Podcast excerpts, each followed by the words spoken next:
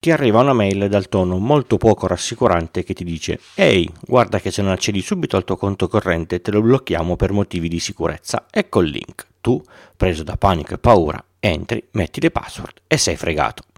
Io sono Francesco Tucci, mi occupo di tecnologia da prima del Millennium Bug, dell'euro e del grande blackout del 2003. Sono sopravvissuto e sono qui per raccontarvela in puntate brevi e facili, alla portata di tutti, con questo podcast Pillole di Bit da novembre del 2015.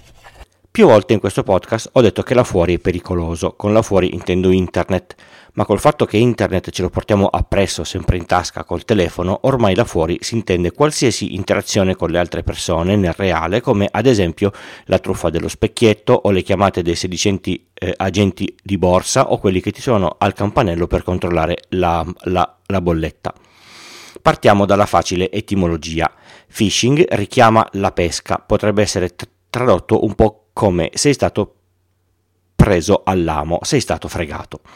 Ci sono moltissimi sistemi per fare phishing e tutti hanno un primo scopo, quello di fregarti le credenziali per poi usarle in un secondo momento. Lo schema è abbastanza consolidato. Mando un messaggio committente falsificato che genera ansia in chi lo riceve, dove lo invito a collegarsi subito a un link dove deve mettere le sue credenziali. Il sito è ovviamente un sito farlocco, copia di uno originale, paro paro paro, e le credenziali sono salvate da qualche parte per poi essere eh, usate per scopi malvagi. Adesso espandiamo il riassunto appena fatto. Falsificare il mittente di un messaggio n- nel digitale è estremamente facile purtroppo. In gergo tecnico si chiama spoofing. Falsificare il mittente di una mail è banalissimo, ma è anche molto facile registrare un dominio simile a uno, a uno vero e, e, usare una mail, passatemi il termine reale, per mandare un messaggio farlocco. Faccio un esempio facile di una banca vera che conosciamo tutti per solo scopo educativo, non mi ha pagato e non mi ha sponsorizzato. La banca Intesa San Paolo ha il sito intesasanpaolo.com e manda le comunicazioni via mail con mittente comunicazioni-intesasanpaolo.com. Un attaccante potrebbe mandare una mail da un server diverso da quello della banca mettendo come nome del mittente Comunicazioni Intesa San Paolo. Raramente le persone vanno a vedere che sotto la mail è comunicazioniintesa-gmail.com per esempio. Oppure registrano un dominio intesa.org.ru e mandano da una, una mail di quel dominio lì. C'è sempre scritto intesa. Falsificare il mittente di un sms è ancora più facile, basta comprare i servizi online e, scrivere come mittente Banca San Paolo. I servizi di invio sms che si, che si, che si prestano per, per, per, questa cosa ci sono senza troppe difficoltà. Non si vede neanche il numero di telefono del, del mittente. Per messaggi sui, sui, canali social sono più subdoli. Le tecniche possono essere essenzialmente di, di due tipi. Avete presente quegli account che postano foto bellissime o cose di fisica straordinarie e tutte false che hanno milioni di followers? Bene, vengono venduti, gli cambiano nome e contenuti ed ecco che iniziano a mandare messaggi del tipo supporto della banca o supporto del tal social.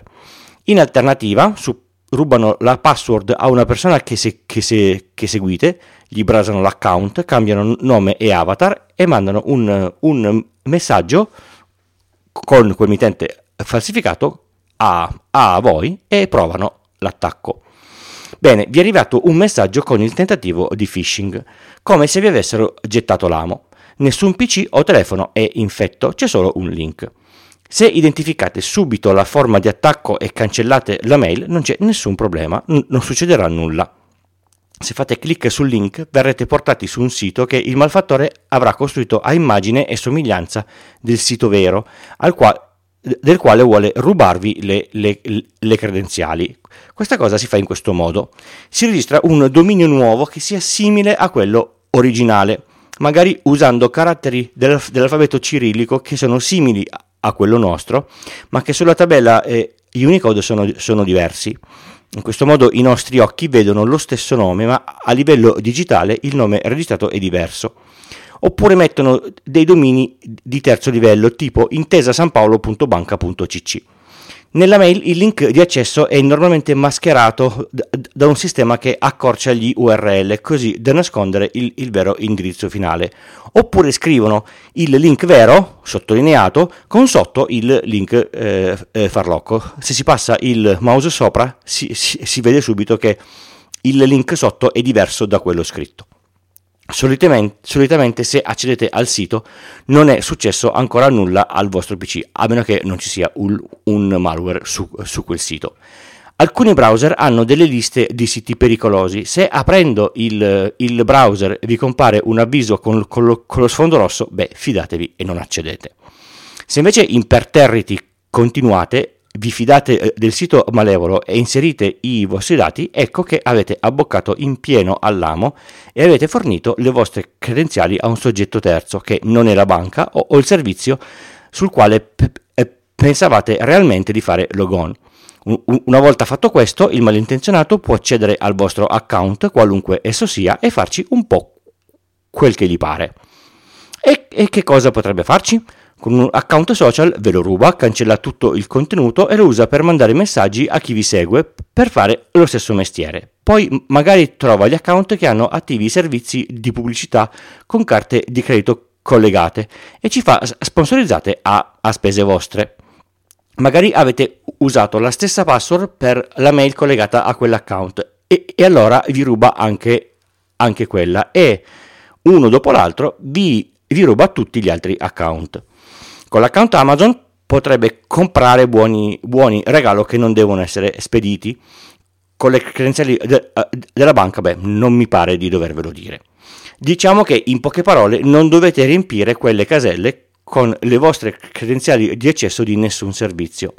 Però in certi casi, colti alla sprovvista, magari disattenti perché siete in ufficio, distratti al telefono, il messaggio è fatto bene, è scritto in italiano corretto, un po' di ansia viene e si fa il, il danno. Come ci si può proteggere? Lo si deve fare prima come il, il recinto dei, dei, buoi. Quando sono, sono scappati è inutile. Passo numero 1. Avere un password manager e iniziare a mettere tutte le password di tutti i servizi e, e siti, ma tutti, una diversa dall'altra, complicate, lunghe, in, in modo che non ve le dobbiate e possiate ricordare. Questa cosa ve l'avevo già detta. Questa cosa eh, aumenta prima di tutto la vostra sicurezza online.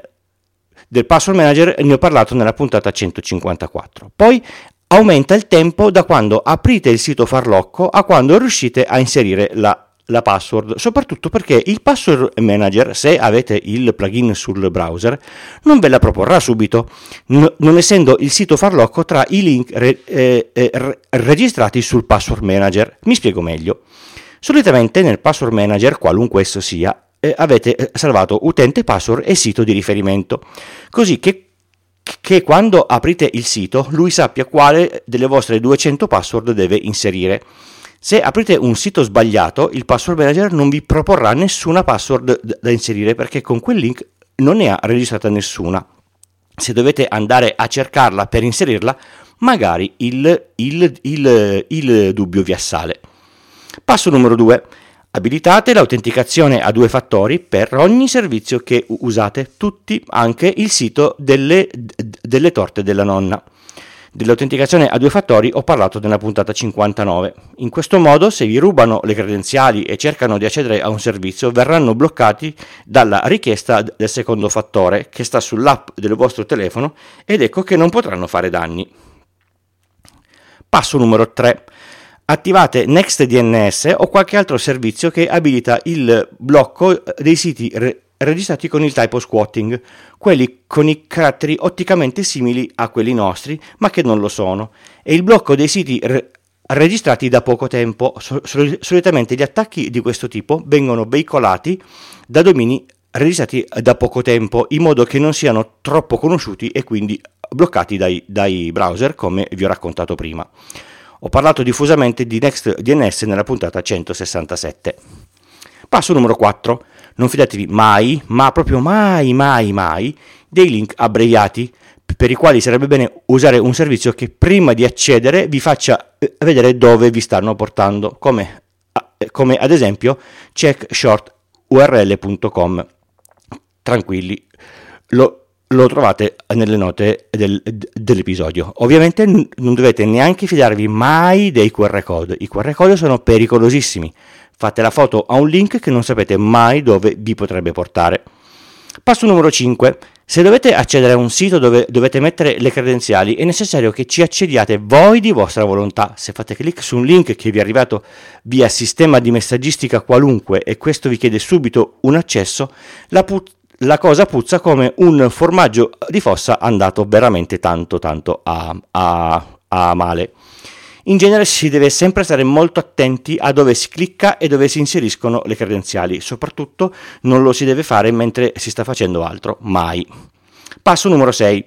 Se ti arriva un messaggio sms con il classico codice di autenticazione a, a due fattori e poi un messaggio uh, del tipo ciao ho messo per errore il, il tuo numero e, e, deve esserti arrivato un, un, un numero puoi, puoi mandarmelo nell'ordine devi cancellare il messaggio con il codice bloccare il, il mittente eh, del messaggio che ti sta chiedendo quel codice, cambiare la password del servizio che ti ha mandato il codice di autenticazione a, due fattori. E se invece dopo tutto questo ho messo le mie credenziali? Come prima cosa, in modo molto rapido, pentiti e vergognati. Poi, subito dopo, cerca di, di cambiare la password, magari fai ancora in tempo. Se invece le hanno già usate e le hanno cambiate, devi iniziare a cercare di recuperarle tramite i canali di recupero della piattaforma. Se non sai come fare, chiedi aiuto a qualcuno che ti, che ti possa dare una mano. Magari un, un professionista che, ebbene sì, ti farà fattura. Lo ripeto, là fuori è pericoloso e c'è da stare attenti sempre. La puntata era finita, poi ho sentito una interessante evoluzione del phishing che sfrutta l'autenticazione single sign-on, quelle che fanno per, per autenticarti al forum con il tuo utente eh, eh, di Google o di, o di, o di Facebook per, in, per intenderci. Visto che Valerio Galano l'ha spiegata in modo molto chiaro e con dovizia di, di particolari, vi rimando a, ad ascoltare Pensieri in codice, puntata 78, attacco browser in the browser. Il link è sempre nelle note delle, dell'episodio. Grazie Valerio per questo interessantissimo spunto.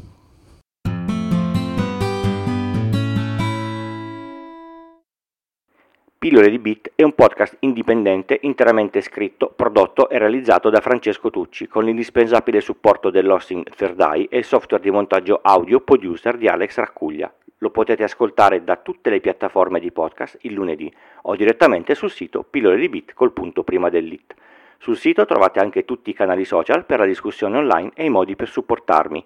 Il podcast non ha pubblicità. Per chi dona più di 5 euro e mi comunica l'indirizzo, gli spedisco gli adesivi. Un modo altrettanto bello di contribuire è parlare di questo podcast con amici, colleghi e parenti. Ascoltare podcast è facile per chiunque. Pillole di Bit è anche un piccolo network. Su extra.pillole di Bit col punto prima dell'it ci sono tutti gli altri podcast. Se vi serve una consulenza tecnica informatica fatturata su iltucci.com slash consulenza trovate tutte le informazioni.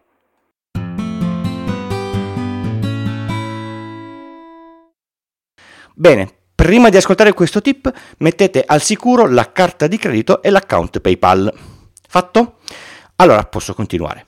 Esiste un sito che ha preso alcuni scritti importanti e storici come gli appunti di Turing sulla macchina Enigma, i brevetti di Nikola Tesla, la checklist di avvio dell'Apollo 13 e altri, li hanno sistemati e ne hanno fatto dei libri acquistabili, direi davvero adorabili. Io vi avevo avvisati per tempo. Eh. Il link, se non volete farci clic sopra, è nel nelle, nelle note dell'episodio. Grazie a, a Riccardo per la bellissima segnalazione. Avete ascoltato Pillole di Bit, questa era la puntata 227 e io sono Francesco, vi do appuntamento al prossimo episodio come al solito il lunedì dalle 4 del mattino nelle vostre app di podcast preferite. Basta abbonarsi al feed RSS e qualsiasi app funziona. Ciao!